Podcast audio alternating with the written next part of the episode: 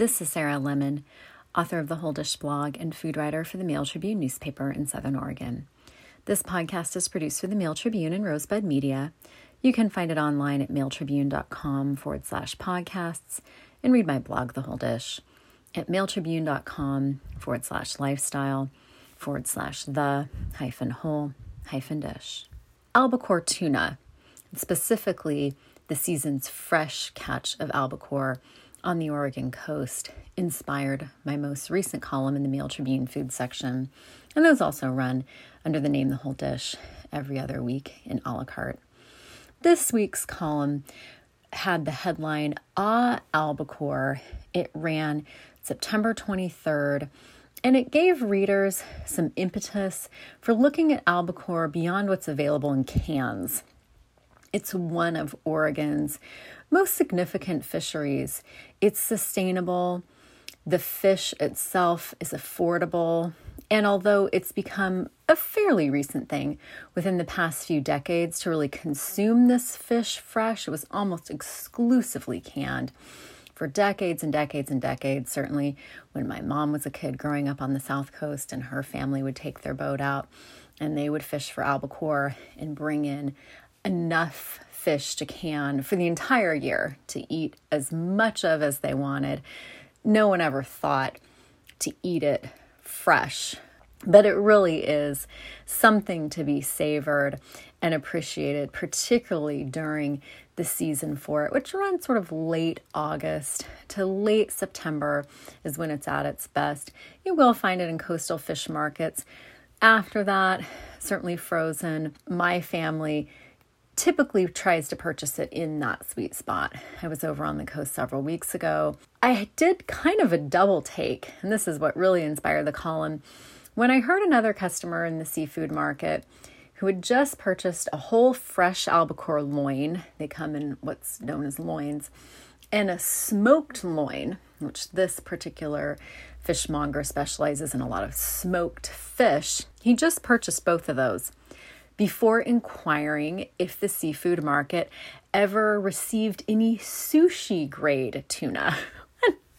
and I thought, what is he talking about? He just bought some of the best fish you could possibly eat as sushi. And in fact, albacore is known in sushi restaurants as shiro maguro, which means white tuna. It's the only species allowed to be labeled white meat tuna in the United States, although sushi restaurants often will offer what they call white tuna, that is in fact a totally unrelated species, escolar that is a tropical deep water predator and in fact if it's consumed in large quantities can cause some gastrointestinal distress this of course sets the stage for one of the issues that i explored sort of in brief in my column about the marketing terms around seafood and fish that really don't mean anything. Sushi grade being one of those.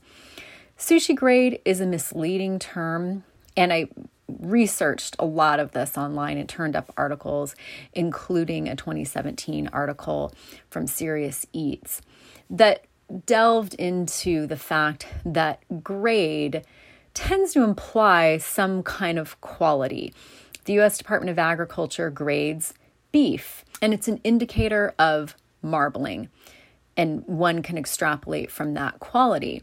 Fish simply is not viewed the same way by government guidelines, inspectors. And really, what's at stake here is whether the fish that's to be consumed raw in sushi restaurants or restaurants that also serve preparations for raw fish has been properly treated to eliminate parasites. The most significant step in the process is freezing using a super freezer, something that achieves very, very low temperatures that a home freezer simply cannot handle.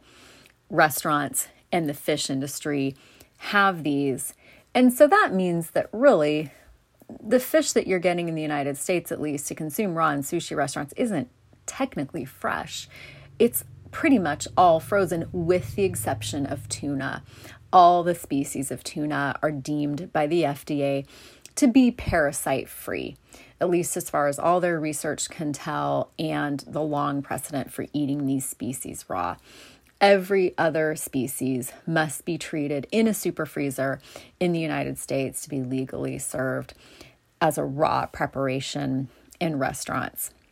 So, again, the term sushi grade doesn't really mean anything.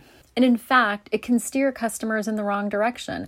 Like this particular customer in the coastal seafood market I overheard, who had just bought fabulous, sustainable, affordable albacore that is so delicious raw. And instead, he was asking about frozen yellowfin and bluefin, perhaps tuna, that come from Asia. The provenance that's maybe a little bit murky, fishing practices that aren't entirely stated clearly on the packaging.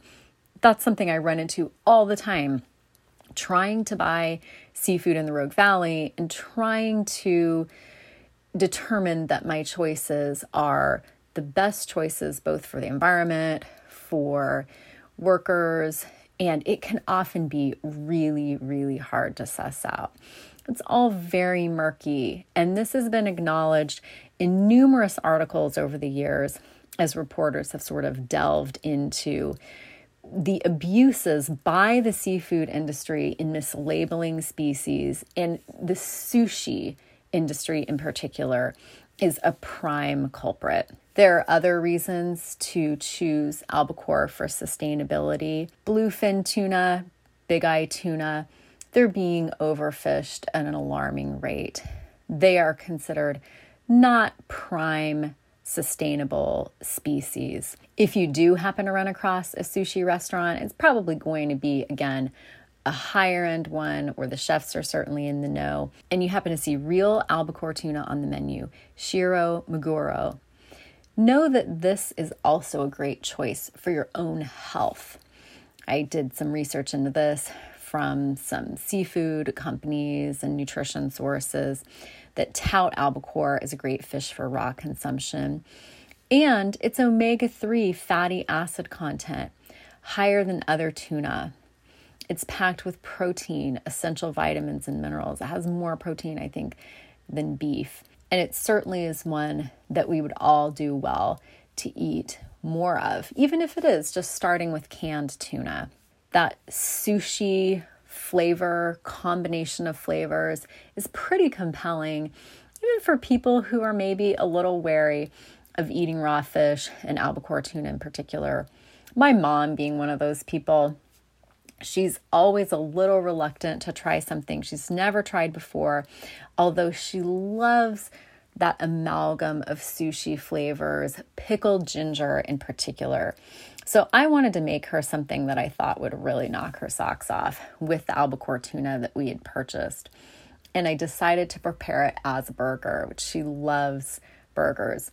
I admit that this isn't an original idea. It's something I've seen in restaurants, including a couple local restaurants, with varying degrees of success.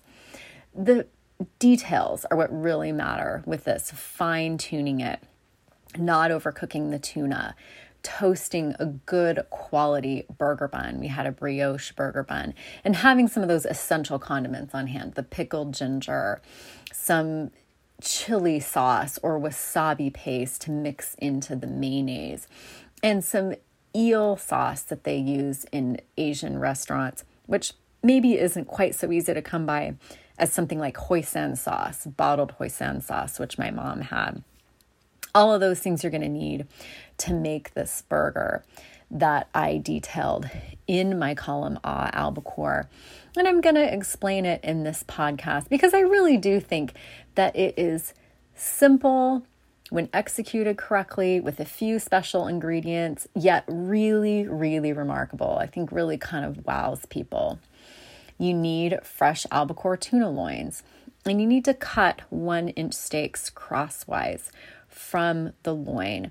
If you have a large loin and you're working kind of in the middle, you can get one nice steak that will cover a burger bun right there from the middle. But if you're working on the end, the loin narrows. So you may need to cut two or three slices to cover the entire surface of your bun. About one to one and a half inch thick. It depends on how rare you like your tuna. I prefer rare in the middle. My mom, I knew she would want it not so much. So you can adjust the thickness based on that. You're going to prepare some condiments. And again, I use chili garlic sauce because that's what my mom had on hand. It's also known as sambal oelek. To two parts mayonnaise. She had Best Foods on hand. That's kind of our standard family brand. Kewpie brand mayonnaise, which is Japanese and used in sushi restaurants, is going to yield the most authentic sushi restaurant flavor. And if you have wasabi paste, you mix it with the Kewpie mayonnaise, even better. Again, adjust the quantity about one part wasabi or chili garlic sauce to two parts mayonnaise. Depends on your tolerance for spice, maybe a little bit less than one part. Lightly butter some buns, preferably brioche buns.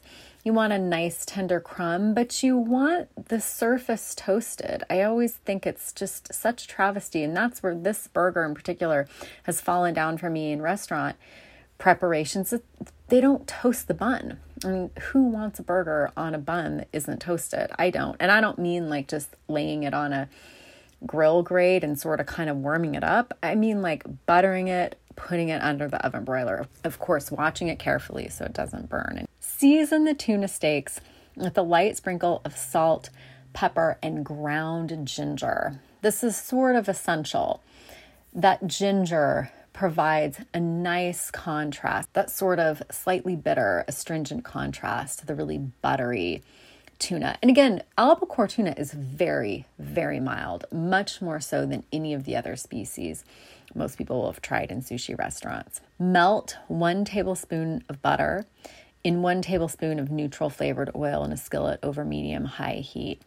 This could be a nonstick skillet, it could be a cast iron skillet. My mom tends to use the former, I use the latter. A well seasoned cast iron skillet would work great for this. And if you have a grill pan or you want to grill these, you could do that as well. I just happen to like that nice seared surface in butter personally, but you could cut some calories and add a little bit of the char flavor by grilling these. When the butter just starts to darken in color, add the tuna steaks and sear for two minutes. While the tuna is cooking, place your buttered buns under the oven broiler, flip the tuna to sear on the second side, and brush each steak with a little bottled hoisin sauce. Or if you have eel sauce, you may be able to find that in a well stocked grocery store or an Asian grocer like Medford's Asia Grocery Market near Winco. I love this touch, which my mom certainly did not have available, but I do at my house, and that's furikake rice seasoning. It's a mixture of sesame seeds and little bits of nori seaweed and some sugar and some salt, kind of all mixed together it's an essential in Japanese households just to sprinkle over rice. I love it on popcorn. If you happen to have that, they even stock it at Food for Less in Medford where I shop. Put your hoisin sauce on your tuna steaks, sprinkle some of that furikake rice seasoning over that. Remove your buns from the oven broiler and your tuna steaks to a plate. Spread the chili or wasabi mayonnaise onto the bun bottom. Top with the tuna steak. Slice an avocado in half and pit it, slice through the flesh about an eighth inch intervals, and scoop the avocado onto the tuna steak. Some people will like loads of avocado. My mom isn't one of those people so much, so maybe just like three slices or so fanned out. I think I took maybe more in the neighborhood of four to five slices on mine. Again, it's to your taste. Then top the avocado with slices of pickled ginger. Again, this is what you find on the plates at sushi restaurants. It comes in a jar. It's yellow if it hasn't been tinted pink with a dye. You would probably be able to find either at a lot of grocery stores, again, certainly an Asian market. That's really essential for this, that pickled ginger flavor. You could add more wasabi mayonnaise to the bun top if you wanted. I find the avocado rich enough that it's kind of overkill and it starts to get a little sloppy. So I leave the bun top plain. And that is sushi styled albacore tuna burger isn't a recipe so much as just a process outlined in my most recent column in the Mail Tribune food section, Ah Albacore, that ran September 23rd, which also incorporated recipes for tuna ceviche with salad shoots and citrus dressing. That recipe's from Jamie Oliver's Jamie at Home Cook Your Way to the Good Life. As well as a really classic sort of bistro recipe, French bistro recipe for piperade with raw tuna. That's from another cookbook I really love, French Feasts 200 Traditional Recipes for Family Meals and Gatherings by Stéphane Reynaud. I've shared recipes in this podcast before from that book. So find those in my most recent column in the Mail Tribune's food section and more seasonally fresh, globally inspired recipes on my blog, The Whole Dish, at mailtribune.com forward slash lifestyle forward slash the hyphen whole hyphen dish. Thanks for listening to and reading The Whole Dish.